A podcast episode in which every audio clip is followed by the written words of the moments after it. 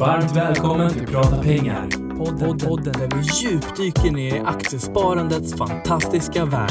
Här kommer giganten, Unga Aktiesparares VD Filip Scholtze och legenden, investeraren Niklas Andersson.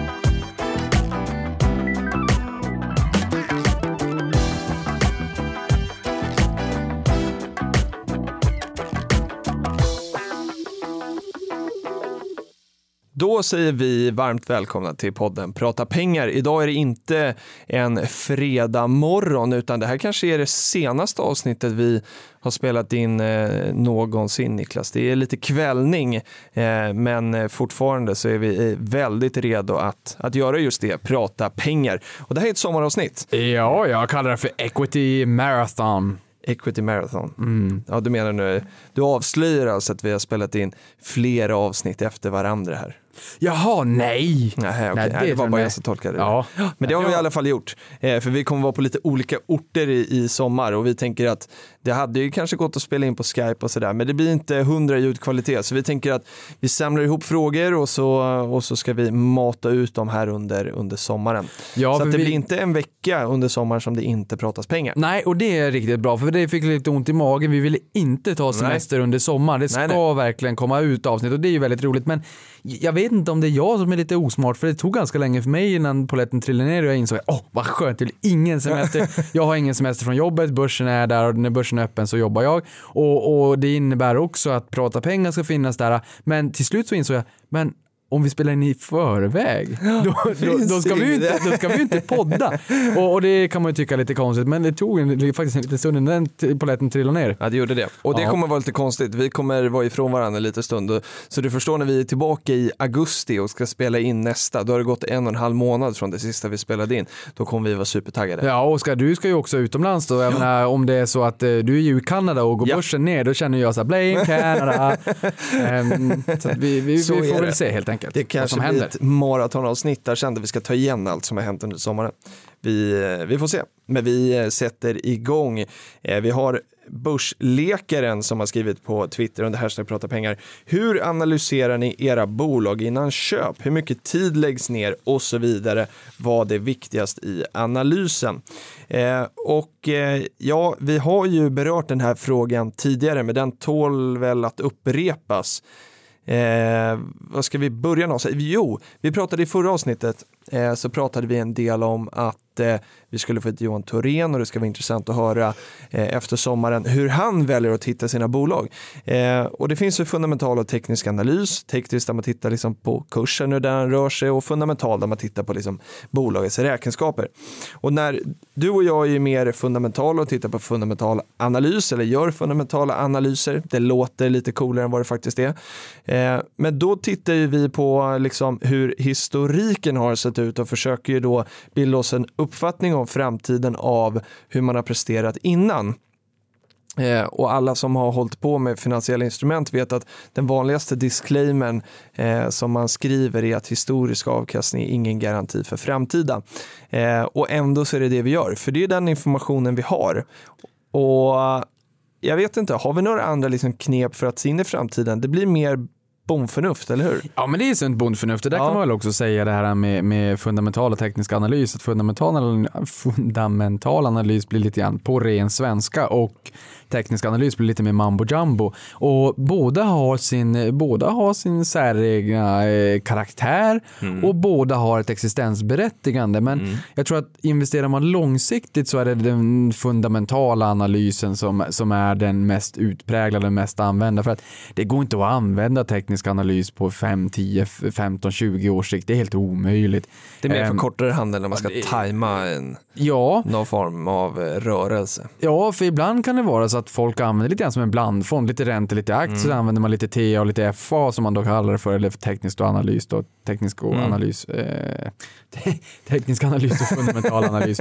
Och de som gör det brukar säga att man använder den fundamentala analysen för att hitta bolagen vars eh, eh, vars kvaliteter man tror på att man vill äga bolaget långsiktigt. Eh, Medan den tekniska analysen snarare säger om när man ta, ska tajma köpet. Mm. Och den tekniska analysen, där är det lite grann stöd och motstånd och ehm, olika... Fast det kan väl vara hur man ska tajma sälj också i teknisk analys? Ja, både köp och sälj, Ja, absolut. menar. Okej, ja. Ju- Just det här köp, eh, köp och, och sälj, köp mot, Mm. eller stöd och motstånd. Och det kan väl vara så att ja, men det har alltid varit ett motstånd kring 100 kronor Mm. på den här aktiekursen. Den har kanske varit och pendlat under två års tid mellan 80 och 100 kronor och att man ser att det har, det, det har liksom bildats en kanal där helt Mm. enkelt. Eh, en, en, en trendkanal. Att det, men det är liksom där den, den jobbar och då kan ju många tycka att ja, men går den ner mot 80 kronor, där har den ju vänt tidigare. Det, Mm. Där har liksom köparna kommit in och understött, liksom, eh, ungefär som när man spelade Red alert en gång i tiden, reinforcements have arrived och där kommer köparna in och säger men det är lugnt, vi lyfter upp det på den här nivån. Mm. Samtidigt som man både åker, man surfar på den här vågen upp till 100-lappen och bara bye bye. Nu, nu, tack, vi ses nästa år igen på det här kollot. Och sen så vänder det ner igen. Och där är den tekniska analysen man ser någonstans. Okej, kursen har haft det jobbigt under ett flertal tillfällen och forcera 100 kronor. Då brukar man säga, ja men där har det någonstans bildats ett motstånd. Och när aktiekurserna faller väldigt mycket, det kan ju vara så att den faller och att direktavkastningen, så utdelningen i förhållande till aktiekursen blir så attraktiv att det gör att köparna blir lite ivriga eller vad det än är. Och då har det bildats ett stöd, Just man det på 80 kronan. Och så stöder motstånd. Det finns många andra huvud, skuldra, formation och olika typer av trender och mönster man vill se i aktiekursen och tycker man att då kommer det här och det här och det här hända. Och det gör det ju så länge nog många tror på det för det blir ju en självuppfyllande profetia. det är klart. Men det här hjälper inte någonting långsiktigt. Nej, för sen är det om det då finns ett motstånd på, på 100 så krävs det ju någonting fundamentalt, då, alltså någonting i räkenskaperna som ska hända för att den här eh, beteendet ska förändras eller för att det motståndet ska förändras då kanske. Ja, och där vet inte jag om jag har sagt det här tidigare, men Carnegie när det var som stökigast efter Brexit gick ut och sa det här att man skulle kunna likna börsen vid en husse eller matte och en hund som går ut och går en promenad. Har jag sagt det? Nej. Nej, bra. Eh, nu säger jag det. Ja. Eh, med, med risk för utsvävning. Men då menar de på att nej, vi försöker inte tajma marknaden. Och det roliga här var att Carnegie skrev om det här själva och de fick lite likes och tweets. Och sen så skrev jag också om det här och då vart det lite viral. Men det är väl för att vi har följare Jo. som verkligen brinner för det här på, på ett annat sätt. Och vi är lite mer transparenta kanske än vad eh, eh, en firma som har ett givet budskap Absolut. och säljer sina produkter. Vi är snarare ambassadörer och brinner Mm. för sparande.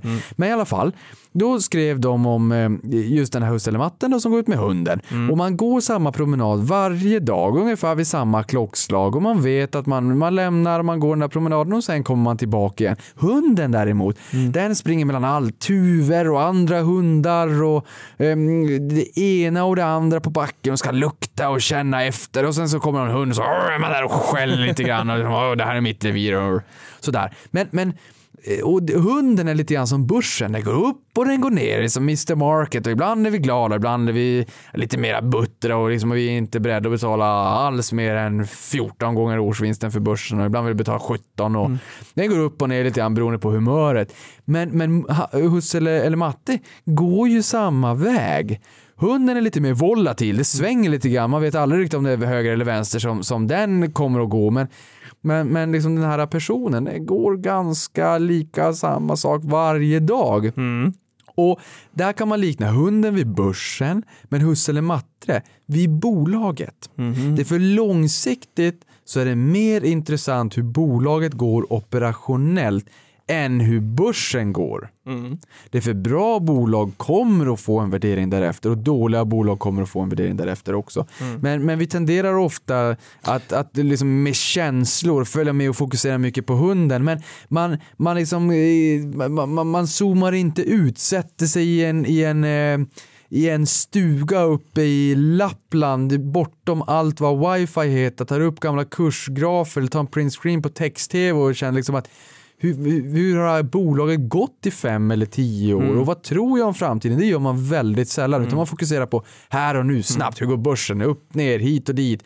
Eh, nu går det ner 3%, ska jag sälja? Nej, du kanske vill ha 3000% om du är långsiktig under något decennium. Eh, Så därav, eh, fokusera mer på hur bolagen går. Nu, nu har jag faktiskt glömt bort egentligen vad, vi, vad, vad det gjorde att vi kom in på den här frågan, men men det är väldigt spännande att fokusera lite mer på bolagen och lite mindre på börsen när man är långsiktig. Ja, frågan var hur vi analyserar våra bolag och hur mycket tid vi lägger ner. Och det som jag tycker är viktigt, och vi ska gå in på det och berätta hur vi gör, men, men det som jag tycker är viktigt här och någonting som jag kunde känna ganska länge var en, en tröskel och det finns ju många eh, upplevde i alla fall trösklar till att börja handla med aktier och spara i aktier. Eh, och de försöker vi riva ner och framförallt med den här podden. Men jag kunde känna från början att, att det fanns en tröskel för att eh, jag träffade personer som pratade väldigt mycket om de här coola orden med fundamental analys och teknisk hit och det var nyckeltal, det ena och det andra. Och så kände jag så här att men det här har inte jag koll på. Jag, jag, jag tycker att jag har en ganska bra kännedom om bolag och har en god mag, magkänsla för, Eh, för vilka verksamheter, vilka affärsmodeller som, eh, som borde kunna fungera. Eh, men inte liksom djupdyka i Excel-snurror med siffror som ska peta ut ett resultat att det här är köpvärt, utan mycket mer på magkänsla. Och, och, då kände jag så här att det är väl det den här frågan kanske antyder lite grann. Hur mycket tid lägger man ner? Och här tänker jag vara väldigt transparent och säga att, att eh, jag lägger inte ner så mycket tid på, på just det här med liksom fundamental analys. Jag gör min hemläxa och liksom ser, jag lär känna ett bolag, förstår vad de gör eh, och sen tittar jag också på siffrorna för att jag tycker att det är intressant, precis som du säger, att kvalitetsbolag som växer, nu gillar både du och jag både liksom omsättningstillväxt, vinsttillväxt, goda marginaler, eh, för det kommer liksom skapa bra saker över tid om de fortsätter hålla den takten. Eh, så det vill jag bara ha som en, ett kvitto, lite som en checklista på att ja, men den här affärsmodellen som jag trodde på, den har också bevisat sig historiskt också över lång tid. Eh, så det är väl liksom så jag gör det och det behöver inte ta så mycket tid. Nej, det behöver inte. Jag, menar, jag personligen lägger väl kanske 80% av min vakna tid till att följa börsen, men det blir ju inte alltid bara specifikt om de bolagen, att man läser Nej. på det som konkret så, men jag skulle väl säga att det är lite grann pyttipanna, för att man följer ju börsen hela tiden och man ser ju det ena eller det andra eller kanske att bolaget förvärvar ett annat bolag och det här händer på marknaden eller räntorna går upp och ner och det påverkar bolagen. Så man följer ju med i svängen mm. så att mm. säga. Men jag kanske inte sitter ner och analyserar bolagen hela tiden. Sen ska jag väl vara ärlig med att säga att jag ofta kanske somnar med paddan på näsan och läser den eh, nu senast här Cloettas årsredovisning. Eh, och bara för att lära känna bolagen lite mer och det är också där jag Får hittar... jag bara göra ett kort instick ja. på Cloettas årsredovisning. Vi sitter i en studio där vi har mickar på ett bord mm. Eh, och min mick är lite ställbar så den kan man liksom höja och sänka. Men Niklas mick är inte det. Eh, så för att han ska kunna sitta på ett schysst sätt med lite rak i ryggen så har vi alltså pilat upp eller byggt upp en liten, eh, en, eh, vad ska vi säga, ett stöd för hans mick. Och det här stödet består av årsredovisningar. eh, och överst ligger Atlas Copcos årsredovisning och sen har vi ja, Nolato och vi har Cloetta och vi har Assa Abloy, Nibe dök också upp där. Eh, ja, jag tyckte det var väldigt roligt. Ja, jag, nu, vi, vi, måste kolla vilken fler det här, för det här var lite roligt. Elos någonting, ja, ingen aning om vad det, det är. Det där var lite uh, oväntat. Cloetta sa vi, Assa Abloy ja. sa vi och i botten så var det ingen årsredovisning utan det var någonting annat. Någonting. Jo, det är, det är något ja, det är något Atlas Copco. Okay, ja. Kul. Ja. Och där kan man ju säga den, då, den årsredovisningen som ligger högst upp här, Atlas Copco, det är ju fantastiskt fint bolag. Um, det är lite roligt också att de eh, producerar ju inte riktigt när de inte får några ordrar. Och, så att de har ju väldigt fin kostnadseffektivitet. Du vet att tre fjärdedelar av deras eh, kostnader är, eh, eller de, om vi säger så här, de, de, bidrar med en fjärdedel själv. De beställer från underleverantörer ett antal komponenter och, mm. och sätter ihop produkterna som man slutlevererar så får man inga orders. Mm. Så har man ganska liten fast kostnadsmassa att förhålla sig till. Och det gillar jag med Atlas Copco. Mm. Vi var ju där Ja, 2014 Nej, 15, februari 15 tror jag. 15 då. Och då visade de en graf från 2004 till 2014 mm. och då var totalavkastningen, kurstillväxt plus utdelning 25% om året. Och då har vi haft en finanskris däremellan. Sen hade vi en boom förvisso mm. också, men det är ett bolag som verkligen har lyckats Eh, nej, men som sagt, nej, då, då, då somnar jag då med, med, ofta med årsredovisningarna på näsan och, och, och eh, ja, men det är så jag hittar mycket av kuriosan också. Men jag menar, man behöver ju inte om man inte vill. Jag tycker att det här är väldigt roligt. Mm. Eh, men som sagt, det är inget krav någonstans. Men jag tror att någonstans, om jag väldigt kortfattat ska sammanfatta vad jag tittar på när jag försöker hitta bolag så Um, dels så tittar jag på investerarpresentationer, alltså när man är ute och träffar analytiker och presenterar mm. bolagen. Det händer löpande hela tiden och de eh, offentliggör det här liksom då på, på sin sida under Investor Relations. Så att eh, om man vill ha en väldigt intressant sådan så kan man googla på, det är kul att Google har ett eget verb att man googlar då. Googla på Starbucks, mellanslag Investor Relations och det är egentligen, googla på bolaget och sen så mellanslag Investor Relations, vilket bolag det än är så kommer man in på den sidan mm. i princip direkt. Och sen så tittar man an eh, eh, financial reports och eh, presentations. Och de här presentations är ju då när man är ute och presenterar eh, bolaget för, för allt som oftast analytiker och investerare. Och det, det, bästa här är ju att det är ofta i, i PowerPoint-format. Mm. Eh, och det, det är ju att man vill ha in det absolut gottaste av det gottaste. Det är alltså mitten på pizzan eller mitten av kanelbullen. och sen så lämnar man ute den här torftiga eh, disclaimersen och allt mm. vad det då är, den här torra, torra bullkanten längst ut. Och där får du väldigt mycket information, väldigt mycket kuriosa och mm. allt det trevligaste där mm. faktiskt. Mm. Så det, tittar på årsredovisningar, kvartalsredovisningar, finansiella mål för bolagen, vd-orden även om alla inte skriver dem själva. Mm. Sen är det just som vi sa om tidigare också här fundamentalt att vi, vi vill gärna ha vi tittar på omsättningen och mm. omsättningstillväxten. För det är ju syre för bolagen. Hur ja, mycket ökar försäljningen? Och det, det, är ju väldigt viktigt egentligen för att om inte försäljningen ökar så kan man ändå öka. Alltså ett bolag har ju försäljning, det är alltså om, omsättning eller topline som man brukar kalla det för. Och sen så har du ju liksom vinsten på sista raden och den kan man ju öka även om inte vinsten ökar. Och det såg vi under finanskrisen att väldigt Absolut. många bolag fokuserade oerhört mycket på, på kostnader. Förr i tiden när våra föräldrar, vi är 80-talister och när våra föräldrar var små, då, eller när vi var små, när våra föräldrar var eh, mitt i livet, så kunde man också ofta höra sådana här mystiska eh, historier en gång i tiden när det var julfester på jobb och hela familjen var välkommen och hit och dit. Så är det inte nu för tiden. I, inte på, det är många arbetsplatser det inte är så i alla fall. Och här man har skurit mycket i kostnader från bara finanskrisen 2007-2008 har man skurit oerhört mycket. Och det kan man ju göra ett tag helt enkelt för att öka vinsten även i tider av när toppline och omsättningen inte riktigt ökar. Men över tid, så det viktiga är att omsättningen ökar. Så titta gärna ett antal år bakåt mm. om man då vill. Och det här behöver man ju inte söka sig blodig och stånga sig blodig för att hitta. Oftast så visar de i årsredovisningen eh, en flerårsöversikt. Så att både det är omsättningen då, sen är det vinsten, att mm. vinsten ökar. Sen vill man ju gärna se att marginalen ökar, både mm. bruttomarginal och rörelsemarginal och vinstmarginaler. Eh, så att man ser att saker och ting går åt rätt håll. Försäljningen ökar, vinsten ökar. Man kanske vill också se att utdelningen över tid mm. ökar, för det är ju, den är ju faktiskt väldigt viktig, mm. just det här med ja, utdelningstillväxten. Mm. Och där kan man ofta se i årsredovisningen också utdelningstillväxten. Mm. Okej, okay, vad, vad, vad, har utdelningen varit och hur mycket har den ökat med? Sen skriver de inte alltid det procentuella tecknet, men då får man ju räkna ut det själv. Eh, och det där är ju faktiskt, det, man skulle kunna, vi kan ju faktiskt skicka med hur man gör på miniräknaren, för det är inte jättesjälvklart. Ja, eller så kan vi ge ett eh, snabbtips. Jag brukar faktiskt använda Reuters hemsida. De, eh, de är väldigt duktiga på att ge de här procentuella utvecklingarna över tid. Eh, ofta fem års genomsnitt och så. Här. Så jag går in på Reuters och så skriver jag in det bolaget som jag vill titta på. Många svenska bolag eh, går alldeles utmärkt på att söka där, för datan finns. Eh, och så går man in på Financial som det heter och sen finns det lite sammanställning beräkningar på, på eh, alla möjliga fundamentala nyckeltal och eh, eh, tillväxt på, på både omsättning och vinst och utdelning över en femårsperiod i alla fall finns. Ja men det är snyggt. Mm. Jag brukar vara inne på 4traders, mm. 4-traders.com, den är också rätt bra. Mm.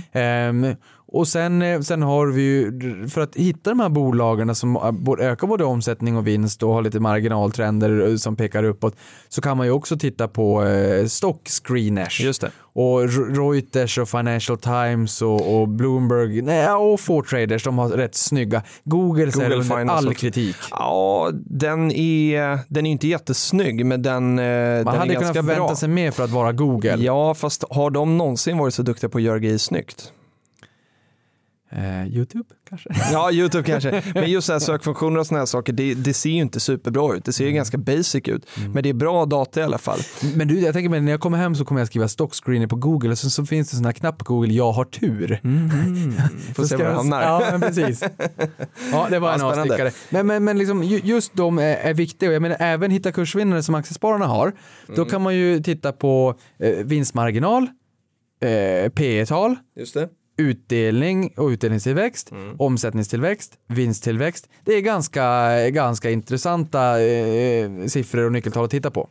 Det är det verkligen. Och sen i Hitta kursvinnare då som vi är inne på, eh, när Günther var här så pratade han ju om PEG-talet, alltså P genom eh, tillväxten. Och det som handlar, eller det det handlar om där är att det finns många nyckeltal eh, där man behöver göra antaganden, alltså man behöver göra ett antagande om hur, hur mycket det ska växa framåt eller vad man, eh, ja, hur man då tror liksom, kring det. Och det finns det verktyg med i Hitta kursvinnare som man eh, får, eh, eller kan använda både om man är medlem i Unga Aktiesparare eller Aktiespararna.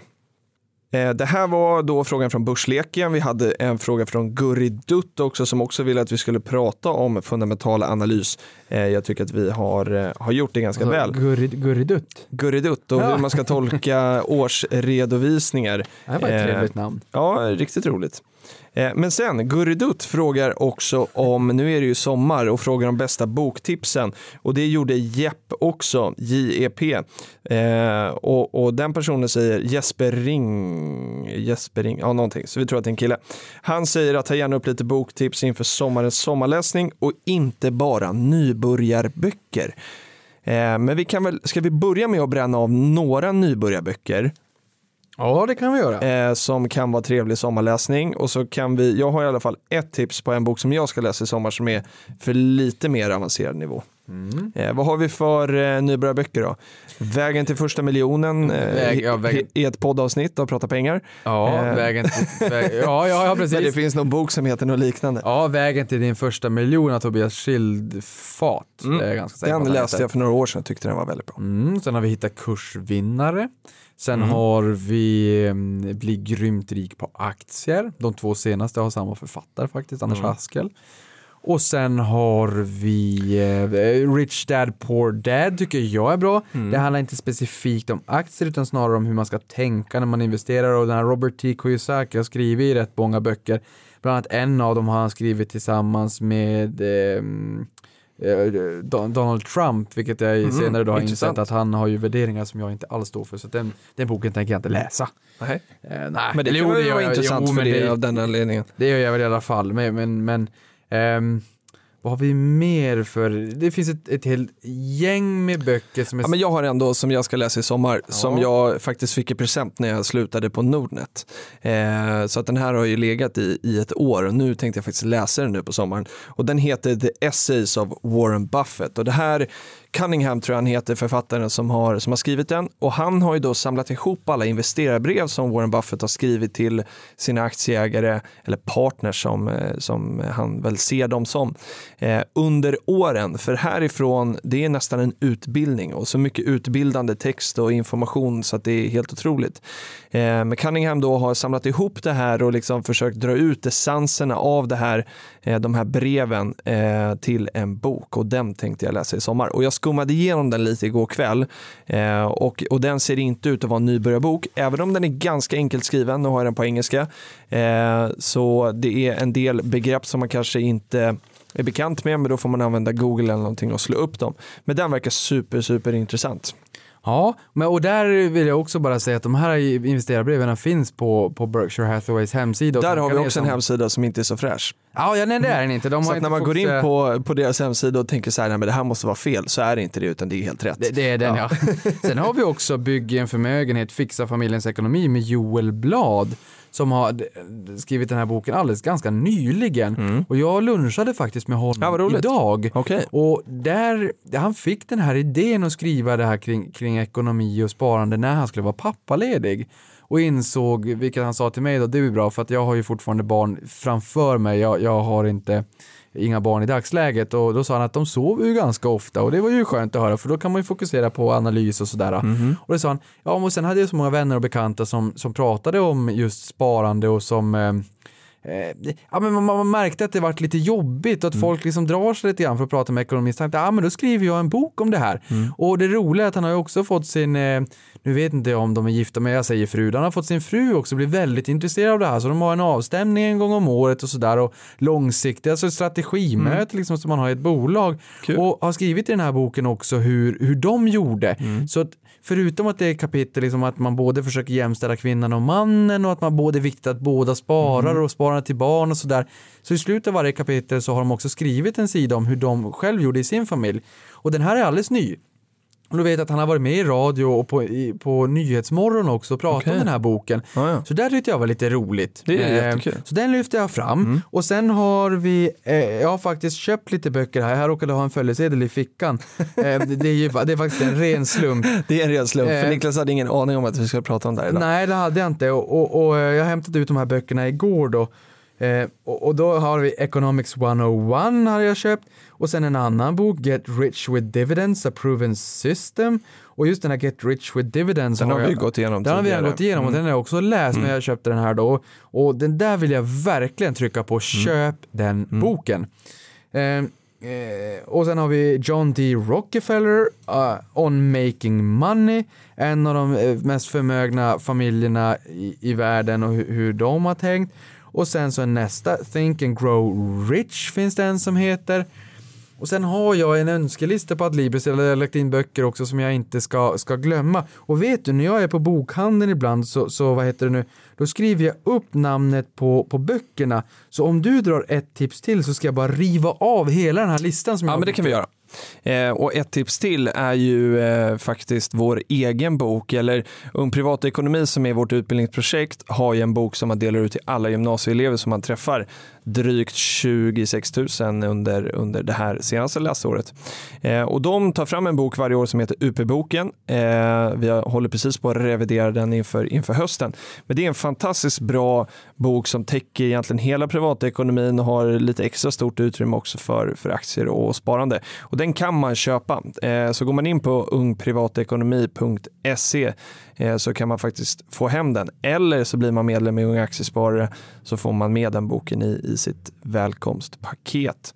Så det är en väldigt bra bok eh, för eh, unga människor men också eh, äldre som, som inte har kommit igång och känner att de vill ha en grundläggande liksom, förståelse för privatekonomi, de olika elementen med både spara och låna och betala och så vidare. Mm. Och sen har vi Marcus Hernhag som brukar vara med och skriva för privata affärer och ha aktiechatten. Där eh, har han skrivit den enkla vägen att lyckas med aktier. Mm. Och sen har vi Claes Eklund, Fredrik Eklunds pappa som är Och Sigge seniorekonom. Eklunds pappa. Och Sigge Mm. som är seniorekonom på SCB som har skrivit Oj, oj, oj. Ja, den, den får man nästan googla, men den är faktiskt gratis. Det är en ganska matig pdf som han har gett ut i två olika format. Mhm. En till allmänheten och en till gymnasieelever med lite enklare Har inte annan språk. bok som bara heter Ekonomi? Eller Ja, vår ekonomi. Vår ekonomi. Och den Just brukar vara eh, litteratur på universitetet Ja, också. Och den är väldigt bra, så den är ju också eh, Mm. en rekommendation. Sen har vi Security Analysis för de som verkligen vill grotta ner sig med Benjamin Graham som var Mm. Warren Buffetts lärofader. Och sen har vi en, en lite mera enklare och lättsmält bok som är ehm, eh, oj, nu, nu tappade jag alldeles ordet. Vad heter den då? Inte Security Analysis med Benjamin Graham. The Intelligent Investor. Okej. Eh, Den också, det är en riktig sån där ordentlig klassiker Mm. som eh, man bör ha hemma i, i bokhyllan. Så köp, eh, köp den boken helt enkelt. Mm. The Intelligent Investor, det är ett klassiskt verk. Sen har jag eh, ett antal böcker på, på boklistan här i mobilen och ni får ta det som det är för det här var jag inte förberedd på men Finanskrisen förklarad har vi en och sen så har vi Det är jag som äger Carnegie. Mhm. Sen har vi en bok som heter Wallenberg, alltså Wallenbergarna då. Sen har vi Företagsvärdering med fundamental analys. Den är betydligt mer matig och hur man ska tänka kring företagsanalys. Ehm, För de som vill grotta ner sig extra. Sen har vi Flashboys och sen har vi Finansfurstarna. Sen har vi skrivit jag som äger Carnegie en gång till. Den verkar jag vara väldigt sugen på att köpa. Eh, Sen har vi Spekulanten, en bok om Erik Penser och hans tid. Sen har vi Vad är pengar? som Andreas Cervenka på Svenska Dagbladet har skrivit. Sen har vi Eurokrisen. Sen har vi Företagsobligationer, AAA till konkurs. Mm. Sen har vi Investeringsboken. Sen har vi mm, svenska Just riskkapitalister. Och sen har vi hur 12 privata investerare har blivit rika på aktier. Sen har vi stora boken om ekonomi. Sen har vi svenska förmögenheter och sen här har vi skrivit Intelligent Investor. Den, den är värd att trycka Mm. på en gång till för det, det är ett mästerverk. Eh, den är alltså skriven för tusen år sedan. Nej, men den är skriven för många år sedan och man eh, håller den fortfarande högt som en av de mest högst rankade böckerna Mm. på ämnet. Så det, det är verkligen, och det är inte speciellt dyr heller, så det, det är verkligen sånt verk jag tycker att man ska ha hemma. Ehm, sen har vi Kapitalet av Thomas Piketty. Eh, har ingen aning om den är bra eller dålig, men det, det är en sån här, när man, precis som Efficient Market Theory, när man Ja. har fått liksom Nobelpris, ja, men då, då hamnar den på listan helt enkelt och se om det är vettigt eller inte. Och där var det lite andra böcker. Så det, Det finns lite då. att läsa helt enkelt. Ja, och det, Mm. det, jag har över hundra ekonomiböcker hemma insåg jag när jag en gång flyttade och ehm, jag skulle kunna Vilket försöka bibliotek. Ja, men försöka sammanställa ett, ett gäng av dem i alla fall, för det finns, det finns Mm. Har du läst alla? många. Nej, jag Nej. har inte läst alla Nej. de där, så att jag har lite grann att bita i. Mm. Men, men det, det finns väldigt mycket matnyttigt att läsa. Jag har ju sagt det en gång tidigare också, när marknaden svänger väldigt mycket Mm. och är lite turbulent, då brukar jag kunna leta mig ner i böckernas värld och bara behäfta att min, eh, min strategi framåt fortfarande är korrekt. Ja. Och jag är lite svag för nya böcker på Mm. ämnet. Mm. Kul! Då önskar vi trevlig läsning eh, som komplement till Prata pengar-lyssningen. Eh, hoppas ni har en fin sommardag. Vi hörs igen nästa vecka. Ha det gott! Ha det gott!